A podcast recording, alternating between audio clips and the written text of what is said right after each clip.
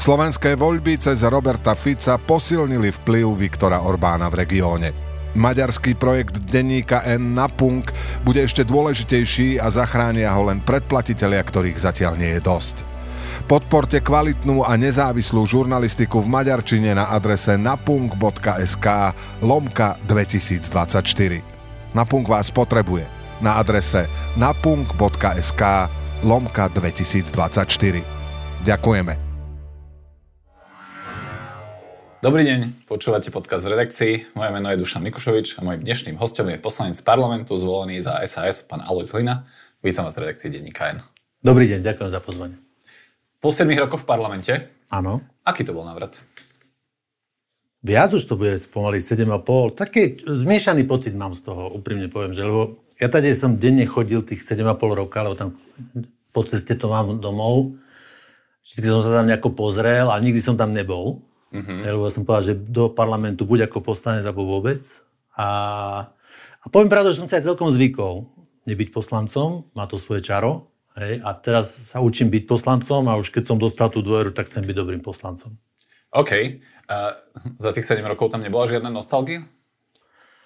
Akože nostalgia, ako myslíte, že... Vám to chýbalo, no. Mm, tak to, tento pocit som úprimne nemal. Takýto, že ako, mal som pocit, že teda, že škoda, že niečom sa dalo robiť, lebo ja som bol opozičný poslanec, keď bol Smer 83, vtedy bol fakt, že skala, to bola jedna strana, monolit, a podarilo sa aj napríklad aj mne osobne niečo z nich odlupiť. A keď som videl teda, že jak sú slabúčky, keď boli s mostom HIT a SNS, tam sa dalo veľa, veľa opozičnej práce robiť, ten tam som si spomenul, že škoda, že toto mohli urobiť a to mohli robiť tak. Ale nejakú nostalgiu, že by som tam plakal do vankúša, že tam nie som to, ne? Budeme sa baviť o tej opozičnej práci a čo sa dá odlupovať, ale možno čo sa zmenilo, akože keď ste sa vrátili, teda okrem nových obrazoviek a nového hlasovacieho systému, že akože v čom je ten parlament iný? Možno je dobré, že som sa obišiel v tom parlamente s Kotlevovcami a aj s Kolárovcami. To považujem za znamenie, že je to v niečom dobré, lebo neviem si to celkom predstaviť. Akože teraz sa mi zdá ten parlament celkom taký, Mám dobrý pocit, poviem otvorene, z tých mladých z PSK. Hej. A teraz zase viem, že to niekto, že ja neviem, ich nedím chváliť, ale treba spravodlivo uznať, že aj na som si dal tú prácu, som vypočul si tie, to, čo mali k PVVčku. A áno, tam sú ľudia, ktorí majú sens, hej, že proste vedia si pripraviť niečo, vedia niečo povedať a môže to byť aj pre niečo obohacujúce. Lebo to už bola tragédia, keď som bol poslanec ja. Hej. Kým nešiel Mikloš mikrofónu, tak v zásade tam bolo ťažko niekoho počúvať. Mm-hmm. No, sú tu reziduá z toho minulého volebného obdobia, keď ten parlament bol roztrštenejší, napríklad pán poslanec Jozef Pročko, ktorý taký ako keby kontinuálny rušič všetkých prejavov a ano. mám pocit, že už všetci si to na, na to zvykli a už, to, už sú na to úplne hluchí. To vás nezaujalo? Vidíš, že to, si, to je to barové ucho, hej, že vy si to nastavíte, že keď počujete pročko hlas, tak vtedy vlastne, keby sa dalo, že stíši, tak si stíšite, keď sa nedá stíšiť, tak si to mentálne stíšite. Hej. Čiže to sa učím. A... Áno, to sú tam ľudia, ktorých, na ktorých si teraz zvyknú, že idú, no a čo, hej, stíšite, počkate. Vy ste o svojom výkone vo funkcii poslanca v rokoch 2012 až 2016 predčasom povedali, že ste boli dobrý poslanec a že vám to hovorili sami smeráci, že sa ich ministri báli, keď som ich, či som ich návrhy čítal. No ja som si na to spomenul preto, lebo teraz aj počas toho rokovania o vládnom programe ste upozornili napríklad, vďaka ktorému kabinet neslubuje v tom vládnom programe potieranie nekalých praktík v, v, v obchode s potravinami, ale ich popieranie. Ako reagoval pán minister pôdohospodárstva Richard Takač, keď ste na to upozornili? Tak mal tendenciu to nejako obhájiť, potom zistil, že sa to až tak obhájiť nedá a potom mi to prišiel vysvetliť, e, že teda, že ako to mysleli a že budú teda uh, potierať. A nie popierať? No, ale pravdou je, že PVV majú popieranie. No a tak uh, ja som ho upozornil teda, že ak budú popierať, že existujú nekalé praktiky a dokonca budú robiť na ich zlepšovaní, no tak uh, viem mu slúbiť, že sa budem ozývať. To som mu slúbil. Ale pokiaľ budú potierať, no tak uh, sa nebudem ozývať. Všetkým nám je jasné, že to je preklep, ktorý sa im tam dostal. O čom vypoveda podľa vás? Tak vypoveda o tom, že tak, niekde som zachytil, že každé jedno slovo toho PVV čítal Robert Fico, nie? A robil sa na počítači jeho priateľky, tak si mohli dať uh, ako väčšiu prácu. Ako ja nechcem v tomto moc súdiť, lebo napríklad mne, mojou silnou stránkou nie je gramatika, čo som sa nikdy za nejakého jazykovedný ale syntax viem, akože viem tvoriť vety, ale gramatiku mám trochu problém, čiže toto by mi napríklad neušlo, hej, keby som, obzvlášť keď je to akože významovo silné, hej, že tak e, to podľa mňa svedčí o tom, že ten, kto to robil, to robil šlendriansky. No. My spolu hovoríme, keď vláda už získala dôveru a to programové vyhlásenie bolo schválne. Čo vám na ňom teda prekáža asi viac ako nejaký takýto partikulárny preklep? Ale viete, ja som opozičný poslanec, aj keby bolo, neviem aké, však napísať môžete, čo chcete, tak úlohou opozičného poslanca je... každý politik hovorí, že keby bolo dobré, tak by ste to podporili, aj, keby, aj keď ste opozičný poslanec, nie? Tak potom na čo máme demokraciu? Viete, že parlamentná opozícia je na to, aby proste, ako obrazne povedané, hryzla koalíciu a hnala ich dopredu, aby dávali si pozor. No to je úlohou. Nie? Tak to, viete, takéto bratanie sa není funkčné a možno v nejakých v časoch ohrozenia, hej, že sa to zjednotí, to tedy dáva zmysel. Ale teraz, keď je v nejakom štandardnom rozpoložení, tak od opozície sa očakáva, že bude teda sledovať, zlepšovať, navrhovať, kritizovať, také by som, ale konštruktívne, to je dosť dôležité. K samému PV, viete čo, tak som bol, sa zúčastnil trojdňového eh, toho, tej diskusie, môžeme aj o tom, ale ja by som možno skôr pro tej procesnej stránke, a toto chcem povedať, lebo to podľa mňa bude aj vystievať celé vládnutie Roberta Fica v štvrtej vláde, to, čo ako dneska sme ho schválovali. A to fakt niekedy sám, to si to podľa mňa aj tie kamery zachytili. Tesne pred hlasovaním Robert Fico sledoval očami poslanecké rady, že kde sú a ukazoval, že, že tam mu niekto chýba a zozadu jeden poslanec kričal, že bylo je na toalete, ale príde hneď. Viete, čiže uh, naozaj uh, fakt sme museli čakať, kým Vilo príde z toalety. A, a... Tak, to je také ľudské, nie? Je, ale čo tým chcem povedať, že uh, viete, že naozaj musia si dávať pozor, je ich málo. Mm. Hej, je ich málo. 79 nie je veľa. Mm. Ešte jeden poslanec im chýbal, bol chorý, čiže za, za, pos- za programové vyhlásenie za dôveru vlády hlasoval 78 poslancov. Ale toto je vlastne že myšlienka, ktorú vy komunikujete posledný týždeň, čo, čo ja som si všimol teda v rozprave k programovému vyhláseniu, všimol som si ju na tom mítingu 17.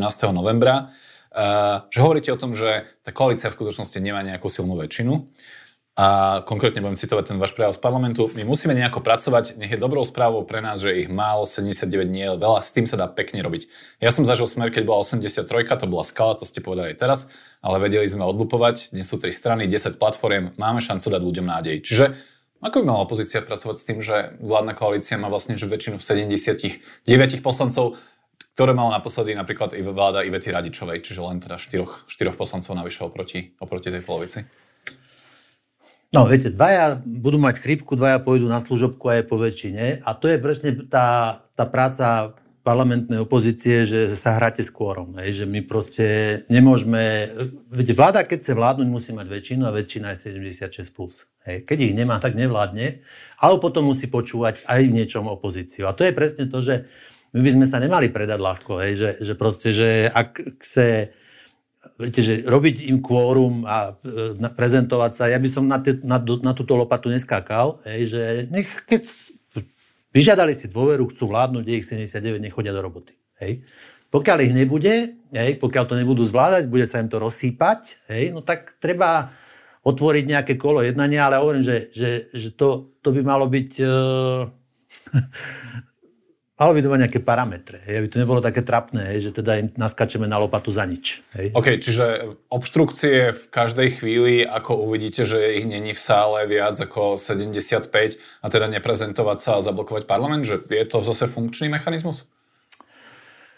No, zase všetko má svoju mieru. Hej. Keď uvidíte z miery, tak je to zlé. Nájsť tomu mieru, hej, uh, viete, oni majú, oni, oni išli vládnuť, čak nikto ich nenútil vládnuť, si vypýtali dôveru, majú ju, majú tam, pokiaľ viem, dvoch županov, pána Becika a pána Bašku. Mm. Majú tam dvoch primátorov, pána Ferenčaka a pána Jan, Junasa, o Janasa. A ďalších starostov. A ďalších starostov. Hej? Ale to sú primátori relatívne veľkých miest a to sú šéfovia vúciek. A viete, ja to, v tomto, toto robokopovanie neverím, hej, že proste zvládate všetko. Nezvládate. Hej? Čiže nech sa páči, ako keď štyria títo ľudia, ktorí majú naozaj veľa práce v tam, kde ich ľudia zvolili a ešte chcú byť súčasťou parlamentu, bude to pre nich náročné. Takže... Dobre, len e, to môže mať ako keby niekoľko dôsledkov. Jednak, keď napríklad opozícia sa bude snažiť zvolať uh, mimoriadný, mimoriadnú schôdzu k odvolávaniu nejakého ministra a bude chcieť využiť minimálne tú rozpravu, aj keď vie, ako to dopadne na kritiku toho ministra, tak vám neschvália program, alebo povedia, že vy nám tu robíte obštrukcie kedykoľvek. My máme niekoho chorého a to je vlastne, že neludský prístup, alebo naopak povedia to, čo kedysi robil mimochodom smer a potom to spravil raz aj Igor Matovič na nápad Veroniky Remiš Remišovej, že povedia, že OK, opozícia má 71 poslancov, tak my sa zaprezentujeme len 5, aby vy ste boli tiež všetci v robote 71. Čiže oni majú tiež ako keby možnosti, že vám toto presne budú vrácať. Budú, viete, ale e, ja nie som ten... Ste taký odozdaný, že budú. Ja nie som ten, kto nastavuje stratégiu, hej, že, že proste, ale nejakú by sme mali mať. Hej, lebo ja nechcem pretrpieť 4 roky v parlamente, hej, že proste by sme mali mať niečo, že OK, že ako ideme pracovať, hej, že čo bude tým našim, hej, že ako to budeme robiť. Tak toto je jedna z ciest, ako sa to dá robiť. Hej. Akože s tým sa dá pracovať. A viete, ono je to tak, ono, sú to tri strany formálne, ale tam je fakt, že 10 platformiem, tam je možno viacej silových skupín. Hej? A keď vlastne aj tá 79 zistí, že, že vlastne je to krehučké, tak štyria, ktorí sa zozbierajú a nejakých, nejaký oligarcha im povie, že potrebuje niečo vybaviť, no tak oni budú pákov na to, hej. A začne sa to celé, celé rozsypať. My len musíme hrať s tým, vládnite. Viete, že nepomáhať im, lebo oni budú mať vnútorné rozpory za chvíľku veľké, mm. hej. A my, keď opozícia sa necháme že zažehlíme ich vnútorné rozpory tým, že sa budeme prezentovať a neviem čo, tak to je zle. No len nie, je toto, akože nechcem sa teraz že úplne že do detailu zaoberať proste tými počtami, ale je to aj nejaká otázka parlamentnej kultúry, lebo napríklad čo keď ten vládny poslanec bude chorý. V Českej republike v poslaneckej snemovni bola kedysi ešte bežná prax tzv. párovania. Keď ten poslanec bol na relevantnej zahraničnej ceste alebo bol chorý, tak opozícia ho vyparovala, keď to bol vládny poslanec, opozícia ho vyparovala a jeden poslanec ako keby cieľene vlastne tam nebol alebo nehlasoval, pretože pretože uznali, že to sú vlastne objektívne dôvody, prečo ten poslanec nebol, aby bola rešpektovaná, povedzme, že ten volebný výsledok a, a, tá, a tá väčšina, ktorá získala. Čiže nie je toto kultúrnejší prístup napríklad tohto párovania. A teraz ja nehovorím, že keď tam niekto bude alebo nepríde, ale keď pretože bude chorý v nemocnici ako pán poslanec Lupták, alebo bude na zahraničnej ceste, kde bude zastupovať Slovenskú republiku, tak nie je logické napríklad, že toto im nerobiť? Viete, neviem, či od politika máte v tomto očakávať nejaké milosrdenstvo. Ja som milosrdný, ale že viete, politický zápas je zápas o krajinu a tam by ste mali byť v niečom ako konzistentní. Viete, že takto tu viete, pomaly citovo vydierať, že, že je to tak, no proste áno, je to tak, no tak keď uh, také niečo sa stane, no tak viete, ale to aj, Dobre, pri tej chorobe ešte môžeme uvažovať, ale že viete, budem, máme my byť milostrední k tomu, že Baška má župné zastupiteľstvo, ergo není tu, no tak dajte nám jeden hlas. Viete, že to sú... Však nemáme byť poslancom, ne? Viete, čiže... Rozumiem, že tie kritéria sa dajú, sa dajú stanoviť. Dajú sa nastaviť, a, ale viete, že naozaj ja by som... Milosrdenstvo patrí do proste do inej, inej sféry. Tu by som v tomto, ja, ja som pripravený robiť fakt, že konštruktívnu, tvrdú opozičnú prácu, a v rámci toho proste robíte s tým, čo máte. Však oni sú k nám milosrdní. Viete, že oni sú, v čom sú milosrdní. Hej? Čiže... A, a, a Smer sa rozhodne tiež ako opozícia nesprával tak, že, že by dodával hlasy volebnej koalícii, keď, keď, keď je nejaký poslanci chybel. Ja tomu rozumiem, ale je to taká filozofická debata. Vy ste ju vlastne vniesli tým svojim prejavom minulý týždeň v parlamente o tom, že ako má opozícia pristupovať k tejto vládnej koalícii. Čiže preto sa vám na to pýtam. Um, Zaujíma to aj preto, lebo veď musím to privniť, teda nechcem teraz robiť celú vašu politickú minulosť, ale pomerne nedávno ste ešte boli teda v dobrej voľbe s pánom uh, novým ministrom školstva Tomášom Druckerom, uh, ktorý teda nakoniec skončil vo vládnej koalícii. Vy ste z dobrej voľby odišli práve pre rozhodnutie spojiť sa s hlasom. Hovorili ste spolu od, od volieb? Viete čo, také bežné, bežné rozhovory. Nesondovali ste, ako sa cíti? A tak neviem, či by som sa uh, cítiť. Ľudia sa nejako cítia. že to bolo nejaké jeho rozhodnutie, ktoré pre neho dávalo logiku, pre mňa nedávalo logiku. A možno špeciálne, lebo znova, keby som sa vrátil k tomu, že čo ideme robiť. Viete, že môžeme vykrikovať jak pročko, alebo môžeme konštruktívne pracovať. Môžeme pracovať, sa hrať s môžeme hrať na prečíslenie, môžeme, viete, a ja by som napríklad pri niektorých ľuďoch im nechával ten prestupový potenciál. Viete, že my, my napríklad, že kto by chcel pani Valovú alebo Kufu, hej? Čiže to akože, a my že adap- adoptovať nemôžeme, ale ja viem napríklad pri niektorých, pri niektorých ľuďoch by som bol zmierlivý hej, s nejakými ex-drukerovcami, že nechať ich v nejakej sondáži, že keby sme hrali na nejaké prečíslovanie, lebo Boh vie, čo bude o rok, o dva, jak sa to začne rútiť. Čiže, a preto sa pýtam pána, na, na, na toho pána Druckera, na to, ako sa cíti novej vládnej koalície, že či vy ako keby v myšlienkach pracujete, že v tej vládnej koalícii aj v tom parlamente nakoniec, že môžu byť už teraz nejakí poslanci pravdepodobne z prostredia hlasu, ktorí jednoducho nebudú OK s tým a že časom by ste ich mohli No, ja, chcem, ja chcem veriť, že Tomáš Drucker sa nepodpíše pod všetko. Viete, tu sa chystá podpisovať pod všeličo. Ja žasnem, viete, žasnem teraz, že nebude ten prídavok, e, príspevok. Tu miliarda nie je peniaza, kto to vyrobí. Viete, že kto to vyrobí, no, to je šialené. My sa rútime do záhuby, to je len ten ekonomický rozmer, ale tam sú tie právne otázky, to, to zneužívanie policie. Ja chcem veriť, že pán Druckera ľudia ešte okolo neho, alebo niektorí ľudia sa nebudú ochotní všetko podpísať a do určitého momentu, momentu povedia dosť. Nie ste naivní?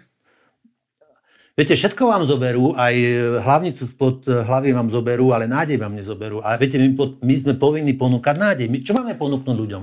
Vydržte 4 roky, počúvajte, aký sme feši, sem tam sa ukážeme niekde na jarmoku a za 4 roky nás volte. Nie, podľa mňa my, my, my máme dosilné nástroje na to, opozícia má dosilné nástroje, ak to zvládne, byť jednotná, na to, aby sme im nevydali tú krajinu.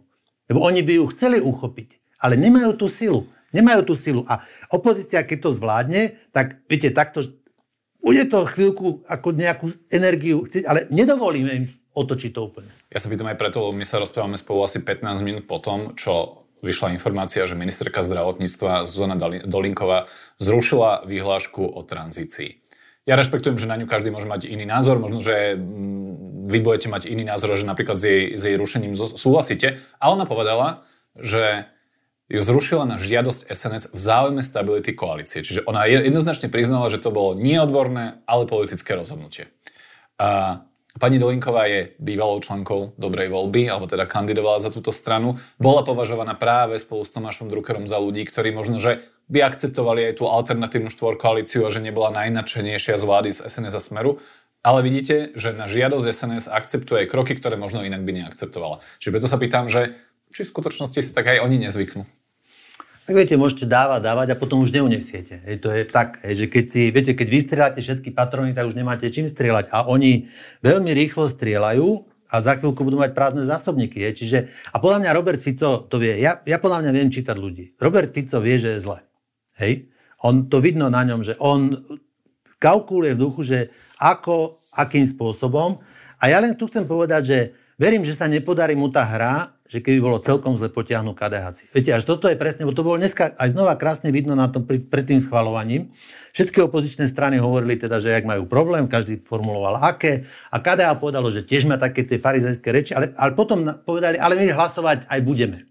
A toto je presne to, že na toto by som chcel dať pozor, že viete, ak máme ponúknuť ľuďom nádej, tak tá opozícia musí pracovať, nie spolupracovať s nimi. Hej? Akože v, to, v tom, že nechať sa kúpiť akože za, ja neviem, most medzi laborciach. Že toto bude zle. Hej? A to... A máte pocit, že ak to z opozície bude niekto náklonnejší k takémuto niečomu, tak to bude KDH? No teda určite. Strana, ktorej ste boli bývalým predsedom? Určite. Však ja, ja som, viete, na mňa bolo zle, že jak som, ja neviem, čo na Majerského povedal, ja viem, o čom hovorím. Viem, o čom hovorím, viem, ako veci fungujú, viem, ako smer funguje.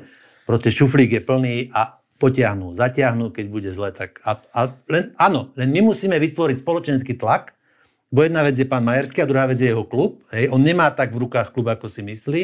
Hej, že, že proste my, keď vytvoríme ten spoločenský tlak, že je dôvod, aby opozícia spolupracovala, tak bude sa im ťažšie kalkulovať s tými hlasmi. Uh, dobre, vy ste dlhodobo kritickí voči pánovi Majerskému, na druhú stranu, že v tom klube sú ľudia, s ktorými ste pracovali v KDH. Pani Holečková, mal som ju nedávno štúdiu, ona hovorila, že sa poznáte a že ste spolupracovali a hovorila, že hovorila aj o vašich uh, kladoch uh, vo funkcii predsedu KDH. S pánom Janskolíkom ste vo vedení KDH spolupracovali tiež. To sú tiež ľudia, ktorí sa nechajú kúpiť, teda vašimi slovami?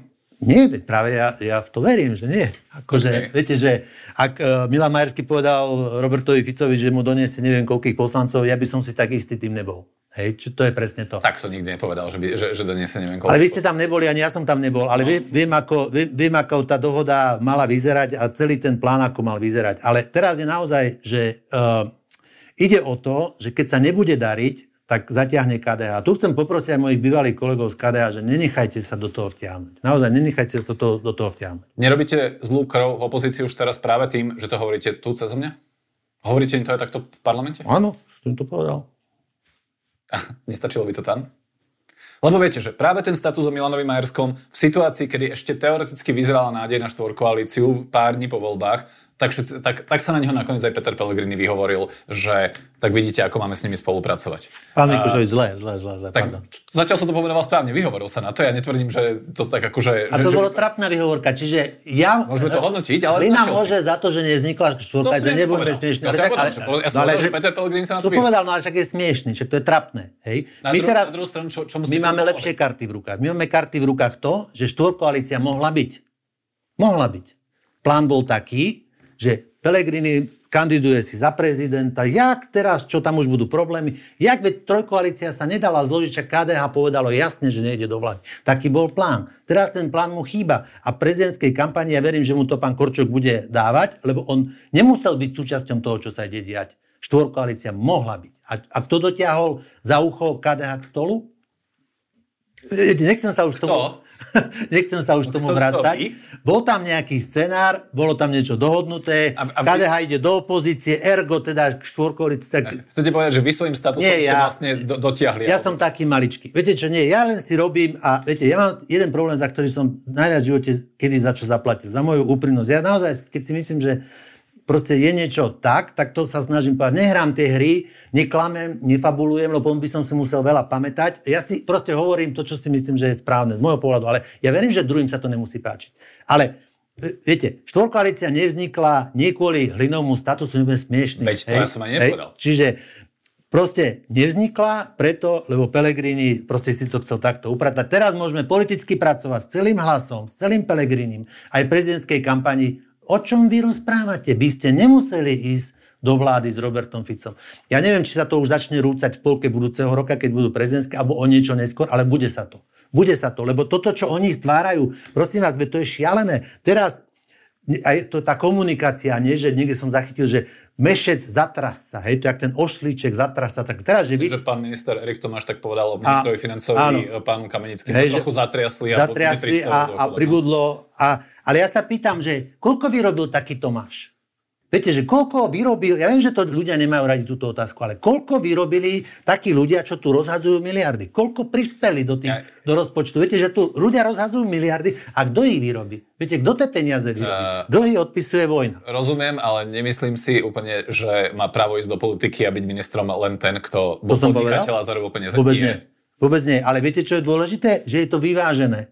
Však nebláznime, nemôžu tam byť všetci, nemôže byť parlament dvojcestný ventil, buď parlament alebo úrad vlády. No. A viete, tam je naozaj veľa ľudí. A toto je presne to, že, že my sme z podnikateľov, čo sme urobili z podnikateľov? U nás bol podnikateľ Kočner, Baštrnák a neviem čo, aká banda. A my sme slušných podnikateľov, čo, čo sme urobili s Trnkom? Čo sme urobili s esetom? Viete, keby ste ich vy nebránili, alebo keby ich niekto nebránil, však ich ukameňujú. Však normálne by im blahovci šli rozbíjať okna. Však my sme šialení, my musíme vedieť koexistovať s podnikateľmi. A podnikatelia musia mať silu a povedať, nebláznite pre Boha, čo vám šibe. A ja, ja som len zvedavý, že kto z týchto podnikateľov, ja neviem, či tam sú nejakí skutoční, ale že kto stojí za smerom, sa pod toto podpíše. Hej, kto mi povie, Hej, ja som videl niektorých podnikateľov, čo podporovali smer. Ja im poviem, že chcem sa s nimi stretnúť, chcem sa im do očí pozerať, toto podporujete? Toto podporujete za šialenstvo? Dobre, uh, ste sa rozhorčili. Ja ešte uzavriem to KDH, lebo tak keď sme sa bavili o tom, že Najčastejšie napríklad vicepremiér Tomáš Taraba hovorí, že KDH by mohlo pomôcť hlasovať pri niektorých konzervatívnych návrhoch. On hovorí, že na konci tohto štvo-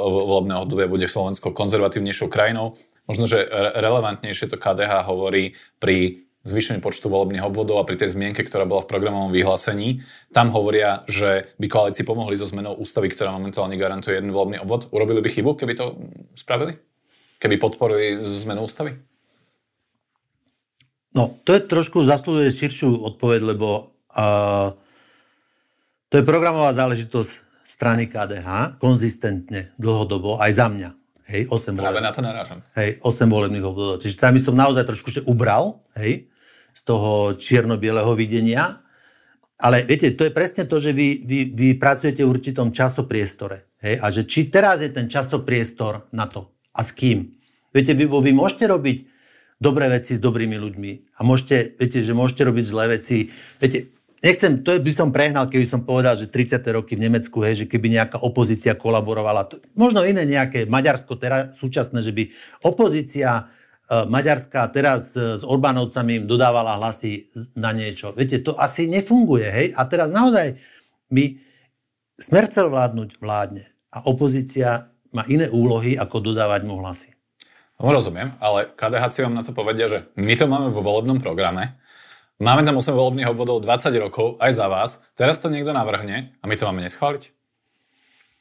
Ja by som, takto, ako som povedal, pri, tam by som pribrzdil, zaslúhuje si tú diskusiu, či teraz rovná v tomto nastavení hviezd a pri týchto znameniach čas, to je taký biblické výrazy pre do, do toho konzervatívneho prostredia vhodné, je toto cesta. Hej. Ja by som tu na pribrzdil a nešiel by som po hlave do toho. Veľmi jednoducho, keby je to do troch mesiacov na programe parlamentu, tak vy osobne by ste nepodporili.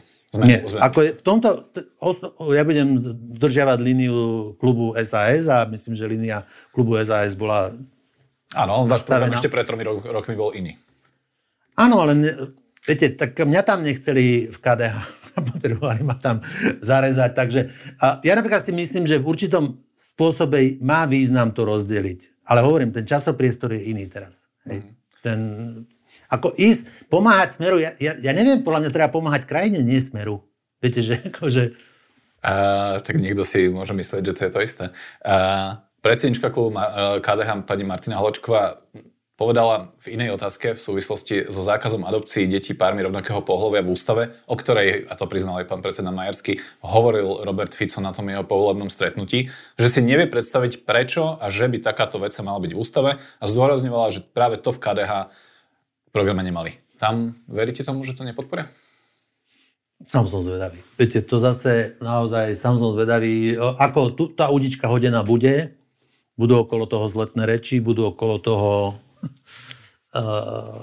a neviem čo, nejaké vizuály a všetko možné a, a patetické a, a pôjde sa na dno duši siahať. E, tam som zvedavý. Bude Slovensko konzervatívnejšou krajinou na konci tohto volebného obdobia, tak ako to hovorí pán Taraba?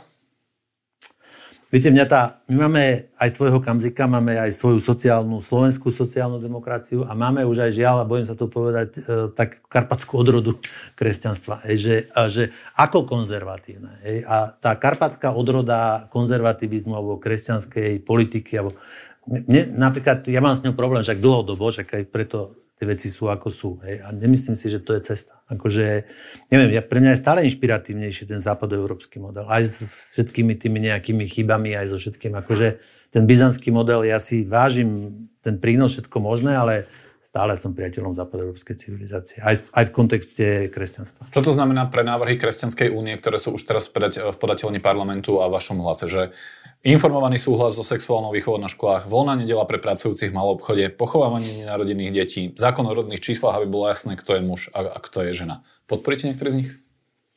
Ja budem držať líniu e, strany SAS. Pri hodnotových otázkach e, budem mať možnosť na klube predstaviť nejaké výhrady z toho, čo ste vyčítali. Ja nevidím nejaký, že by som tu mal mať nejaký zásadný problém, aby som si vypýtal zelenú kartu, ale to musím sa oboznámiť. Toto, čo robia, robia... Kde, to... kde, kde by ste si pýtali zelenú kartu na zaujímavé? Pri niečom by som si pýtal, ale, to, to, ale náhrubo, čo ste čítali, ne, nemyslím, že by som si pýtal. Pri niečom si asi možno teda budem pýtať, ak niečo také príde. Tu len chcem povedať, že sa pracuje politicky ľudia, ktorí vedia, že proste musia, musia šupať tam do toho parlamentu. Jedno, či hrmí, či prší, či neprší. Stále musia dávať tú svoju agendu, lebo vedia, že už do roboty nepôjdu. Predstavte si taký Vašečka. Vašečka už nepôjde nikdy učiť za 800 eur. Viete, že on je ochotný urobiť všetko preto. Vie, že na mobilizáciu toho, čo treba, ako treba, proste e, či, či s Matovičom, či s tým. Je, len, len robí to ten, tú pachuť, hej, takú celého a podľa mňa to vedia aj tí ľudia, ktorí sú férovi k sebe, ale aj k ostatným, že proste dostáva fakt, že morové rany slovenské kresťanstvo. Hej. Práve týmto prístupom politickým, že kto všetko tu je, kto sa prezentuje, ako sa prezentuje tou politickou prácou a pôsobí to, tak tá pachuť zostáva a u mladých ľudí nie, že pachuť, nechuť. To je problém. Hej, že proste sa majú problém identifikovať s tým, e, proste sa začínajú ohambievať za to. A tí, čo tam zostávajú, tí mladí sa radikalizujú. Hej? A toto je napríklad vec, ktorú som si aj ja všímal. Hej? Že, a to je, taký, a to je fenomén týchto náboženstiev, že mládež je zvy, zvyčajne radikálnejšia pomaly, ak tí, pri tej moslimskej to je o niečo výraznejšie, pri kresťanskej ona není tak militantná, ale tiež je, tá, čo tam zostane, je, sa zvykne radikalizovať. A to sú také fenomény, s ktorými sa treba zaoberať. A prečo my, my, my nejdeme, že teda tu zlepšujeme, ale ešte viac to zhoršujeme. Mali ste opäť k tomu teraz prejav v parlamente v súvislosti s iniciatívou štátneho tajomníka Ministerstva kultúry pána Štefana Kufu, ktorý navrhol intronizáciu Ježiša Krista za kráľa Slovenska. Tam ste povedali, dajte už pokoj našej viere, dajte pokoj kostolom, dajte pokoj vy obchodníci s vierou, vy profesionálni kresťania, to, čo hovoríte, aby iní robili, vy to žite, inšpirujte príkladom. Legitímny názor asi v liberálnom denníku by vám zatliskali, ale skôr inak, že či to nie je niekedy tak, že my z našich pozícií to možno prekrútime? Lebo narážam na to, že konkrétne teda tá intronizácia Ježiša Krista, všetci sme sa na tom zabávali, vzniklo x memečiek a podobne, ale veď v Polsku to prebehlo. A za prítomnosti prezidenta. Je to katolická krajina, zrejme katolickejšia ako Slovensko. A či to nie je niekedy tak, že sme možno ešte prísnejší, než by sme mali byť v týchto otázkach? Na tento typ návrhov. No a ono je dôležité aj kontext. E, viete, ja, ja presne, te, ja nie som teológ, čiže budem, prípadne ma berú ľudia, ktorí to budú počúvať a pozerať s rezervou, ale to zasvetenie je, pozná to, hej, pozná sa to uh, a Slovensko sa zasvetuje pane, pane, pane Márie. Viete, že preto u nás to chytalo už to zlé, že už to, ten, tá reakcia na to bola taká, lebo zasvedcoval, a teraz už neviem presne komu, ale e, Kotleba vo Vranovskej bazílike tiež zasvedcoval. Viete, že to je... Ten, ten, ten motív Krista kráľa bol ne. ako keby aj za slovenského štátu pomerne, že prítomný v linkových gardách a tak bol to ako keby, že, no. že motív, s ktorým pracovalo áno sa za aj fašistického režimu. Je to tak? Nie, nie viete, čo mne je ľúto, lebo napríklad ja, ja som pomaly v dennom kontakte s ľuďmi, ktorí žijú vieru a žijú pre vieru a dokonca sa za ňu nehambia, nosia ha, habitus. Hej, že, a proste to sú boží ľudia, hej, a oni sú ťažko skúšaní v, tom, v tých reakciách, treba s takýmito, by som povedal, politickými šialenosťami. Hej, že toto sú veci, ktoré proste sa nerobia. Akože uh, nerobia sa. To ubližuje, ubližuje to tým ľuďom, kresťanstvu to ubližuje, tej viere to ubližuje a im je to jedno. Hej, im je to jedno, Kotlebovi to bolo jedno, Kufovi to je jedno, Vašečkovi to je jedno. Proste oni tam len, viete, zistili, že teda to dáva nejaký potenciál, dáva to nejaký výtlak ľudí, viete, proste na to nachytať, že vy ste ten, a, ktorého treba voliť a oni už potom nemusia chodiť do roboty a berú poslanecký plat. Ako ja viem, že to znie hrozne, ale žiaľ, keby ste to olúpali tú cibulu, tak na konci je tam to. Lebo viete, vy keď chcete žiť čistý kresťanský život, tak si dajte ten háb,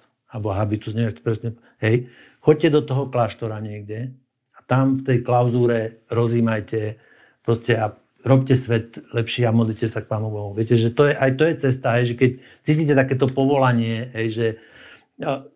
Ale ja viem, že to sú ťažké veci, nechcem sa moc zamotať, mňa to mrzí. Že mrzí ma to, že aké e, rany dostáva slovenské kresťanstvo práve preto, že my sme to vôbec dovolili. Hej, že my sme to dovolili. Ešte jedna otázka k tej opozičnej spolupráci, lebo častokrát politici PS, SAS aj KDH viac menej ako keby počítajú mentálne s touto trojkou a hnutie Igora Matoviča, bývalé Olano, ktoré sa nazýva teraz tak, ako sa nazýva, je tak trochu separé. Malo by byť separé, alebo mala by opozícia spolupracovať v tej štvorke? To napríklad som si nie celkom istý, je, že pri, pri tej práci na tom e, kôre a pri nejakom tam áno, ad hoc sa môžeme spojiť. Viete, to je presne to, že my tu nerobíme žiaden národný front, to dopadne zle. Hej. My sme tam fakt, že silne rôznorodí, hej, ale ad hoc by sme sa mali vedieť spojiť, aspoň vydržať, hej, aby sme sa... Čiže aj s Igorom Matovičom tak eh, ho tam zvolili, akože ja som posledný, ktorý sa hrne do nejakej spolupráce s Igorom Matovičom, hej, ale keď chcete hrať hru na kvórum, tak potrebujete aj Igora Matoviča, hej. Uh, no, ja si myslím, že to zvládneme, opozícia to dokáže zvládnuť. Iné politické zápasy aj Igora Matoviča. Pri zápase o kvórum proces s Olano treba rátať nejakým spôsobom. Ako sme povedali, na kandidátke ste sa, do, do, do parlamentu ste sa dostali na kandidátke SAS. Čo si myslíte o rozhodnutí predsedu SAS Richarda Sulíka kandidovať do parlamentu a odísť čela strany? Prekvapilo vás? Viete čo, ja, to je nádokšie a, a rozmýšľam, že ak to povedať, že uh, príbeh Richarda Sulíka je pre mňa, ja som človek fakt, že ja mám rád ľudí, ktorí niečo vytvorili, niečo po sebe nechali, niečo, čo sa dá chytiť. Uh, A Richard Sulík, myslím, 5 krát úspel vo voľbách. To je z pohľadu nejakého politickej tejto... Asi dochádza aj k nejakej únave materiálu a uh, viete, časom je aj schopnosť uh, naplnenia, hej, že bol vlastne Richard Sulík bol aj v opozícii, bol aj v exekutíve, čiže tieto, vec, tieto pozície už má ochytané a, a viete, že ak, ak tam existoval nejaký dopyt po zmene, tak podľa mňa to, čo sa ide udiať v Saske, môže byť jeden kultivovaný, pre, kultivované predanie moci, hej, čo vlastne malo ktoré strany zvládajú. Akože, a, ja, ja nejdem osobne, ja som tam v odverách, ja som tam na našteve, hej, čiže ja nemôžem nejak hodnotiť a do hĺbky ísť, ale toto sa mi javí ako vec, ktorá je hodná rešpektu. V tomto prípade pri slovenských reáliách je vec hodná rešpektu. Kto by bol lepším predsedom SAS, pani Koliková alebo pán Greling? Viete čo, viem, že tieto otázky budú ťažké a jak som teda povedal, ja som v odverách, ja som na našteve, bolo z mojej strany slušné. Viete, by som sa ja k tomu nejakým spôsobom vyjadroval. Ste v odverách, vstúpite aj ďalej? Akože teraz v zmysle, že uvažujete o tom, že by ste sa stali členom SAS, je tá možnosť? Viete čo, u mňa je to o niečo zložitejšie. Uh, ja už neviem teda, uh, ako veci sa budú vyvíjať. Ja som stále v tom, v tom priestore stredopravého a Saska je pravicová strana, čo teda hodnotím ako veľmi pozitívne a dokonca nevyhnutné pre záchranu našej demokracie. Takže ja sa cítim v klube komfortne, nič ma tam zatiaľ nevyrušuje, uvidíme, ako sa veci budú vyvíjať. Ste tam mesiac zase. No však práve. No. To, to ste aj v klube Olano vydržali v, v roku 2012. No, tak. Pol roka. Nie, ako, ja mám také, viete, že ako ku mne, tak jak k iným. A viete, to je, ja keď mám, že korektný, keď je niekto korektný ku mne, ja som korektný ľuďom. To je celé. Ale vie, viete, že ste neodpovedali na tú otázku, že či uvažujete o vstupe do, do, do strany? Viete, že jedna vec je, aby som, že ja uvažujem a druhá že vám musíte tam prijať. Viete, takže možno treba položiť otázku, že či by ma, viete, lebo aby som ja nevystiel Len tá, úplne tu, tu musím adresovať niekomu inému. Prvý musí byť ten krok. Smutno smiešne, Takže, že sa hlásil a nezobrali ho. Viete? Áno, ale prihláška sa schvaluje až potom, čo si ju niekto podá. Čiže prvý krok by ste museli urobiť vy. Áno, ale to by ste si mali odkonzultovať, že čo to urobí. Takže tak. OK, dobre, čiže nepoviete. Veľmi krátko k prezidentským voľbám. Mali by opozičné strany uvažovať o podpore niekoho iného ako Ivana Korčuka?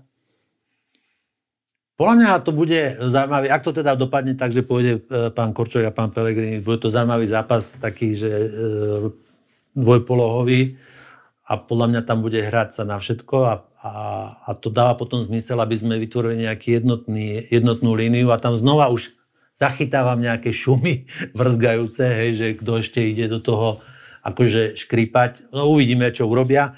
Uh, tu ešte, ak môžem k tomu, pod... zachytil som to uh, od pána Korčeka, viem, že sme sa my na klube o tom dávno bavili a dobre to povedal a to chcem podporiť. Ak pán Pelegrini ide do toho prezidentského zápasu, fakt, ak je férový chlap, hej, ak je férový chlap, tak zloží funkciu, sadne do, ja neviem, aké auto má od sestry, sadne do auta od sestry hej, a ide robiť kampaň. Ak sa bude rozvážať na Bavoráku predsedu Národnej rady a bude využívať ten mediálny priestor, príde mi to nefer. Asi, viete, ale to je... Na to vám Peter Pellegrini odpovie, že ak by znovu kandidovala prezidentka Zuzana Čaputová, tak nezloží prezidentskú funkciu a bude robiť kampaň z pozície prezidentky a bude sa vyvážať vašimi slovami v prezidentskom Bavoráku. A cítite, že tam niečo nesedí? Keď obhajujete tú funkciu, ne? Ste povedali, dobre ste povedali, keď obhajujete tú funkciu. Ja viem, ale tiež by využíval ako keby ten štatút, ktorý má, mal by výhodu. Však logicky, keď je prezidentka, keď sa znova, tak nemôže byť, nebyť prezident. On je práve predseda parlamentu legitimne zvolený 130 hlasmi, pravdepodobne aj vašim. No.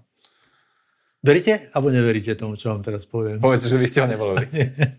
tak je tam 131, ak sa nemýlim, tak získal, 19 ho nevolilo, čiže je tam, predpokladám, že nie, nie 12. A podľa Pelegrini je celkom v pohode, viete, že Pelegrini je celkom v pohode, len ho zomelie doba. Hej, zomelie ho doba, má veľké ambície, nakoniec vidíte, vycúva zo zápasu.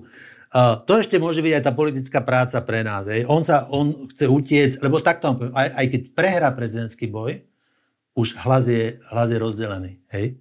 Keď ho vyhrá, je úplne je jasné, lebo však už nebude mať. Ale aj keď ho prehrá, tak Fico mu to nedaruje. Hej. Čiže proste to je... Proste on, on chcel, zistil, že na to, že teda nie, nedá sa to a Robert Fico ako dravec v rohu prichystaný a zotne ho celým. Čiže škoda, toto nevyšlo, budeme musieť čakať na ďalšieho lavicového politika s, s, s dobrým výtlakom. Vidíte niekoho? No lavica, viete, ja vám poviem tak, že ja ako pravičiar by som chcel mať skutočného lavičiara. A tak ako keby bol nejaký skutočný lavičiar, tak by chcel mať skutočného pravičiara. Ja by som tam chcel mať, viete, ono nemá, aby sa o to nedotklo, hej, že napríklad aj mentálne, ja som čítal jednu knihu od pana Zálu, hej, že proste on je lavičiar. Hej, No nemá to, čo má mať politik, nemá tú fyzionómiu, nemá, viete, tu, viete toto, čiže není zabalený v jednom balíku. Čiže budeme musieť počkať na niekoho, čo má ten, e, tú mentálnu výbavu pána Zalu a nejakú škatulku, obraz uh, treba z pána Pellegriniho. To bolo také ideálne. Možno vygenerujeme. Vraví poslanec parlamentu a člen klubu SAS, pán Alois Hlina. Ďakujem, že ste boli v redakcii. Ďakujem za pozvanie. Moje meno je Dušan Mikušovič a teším sa zase na budúce.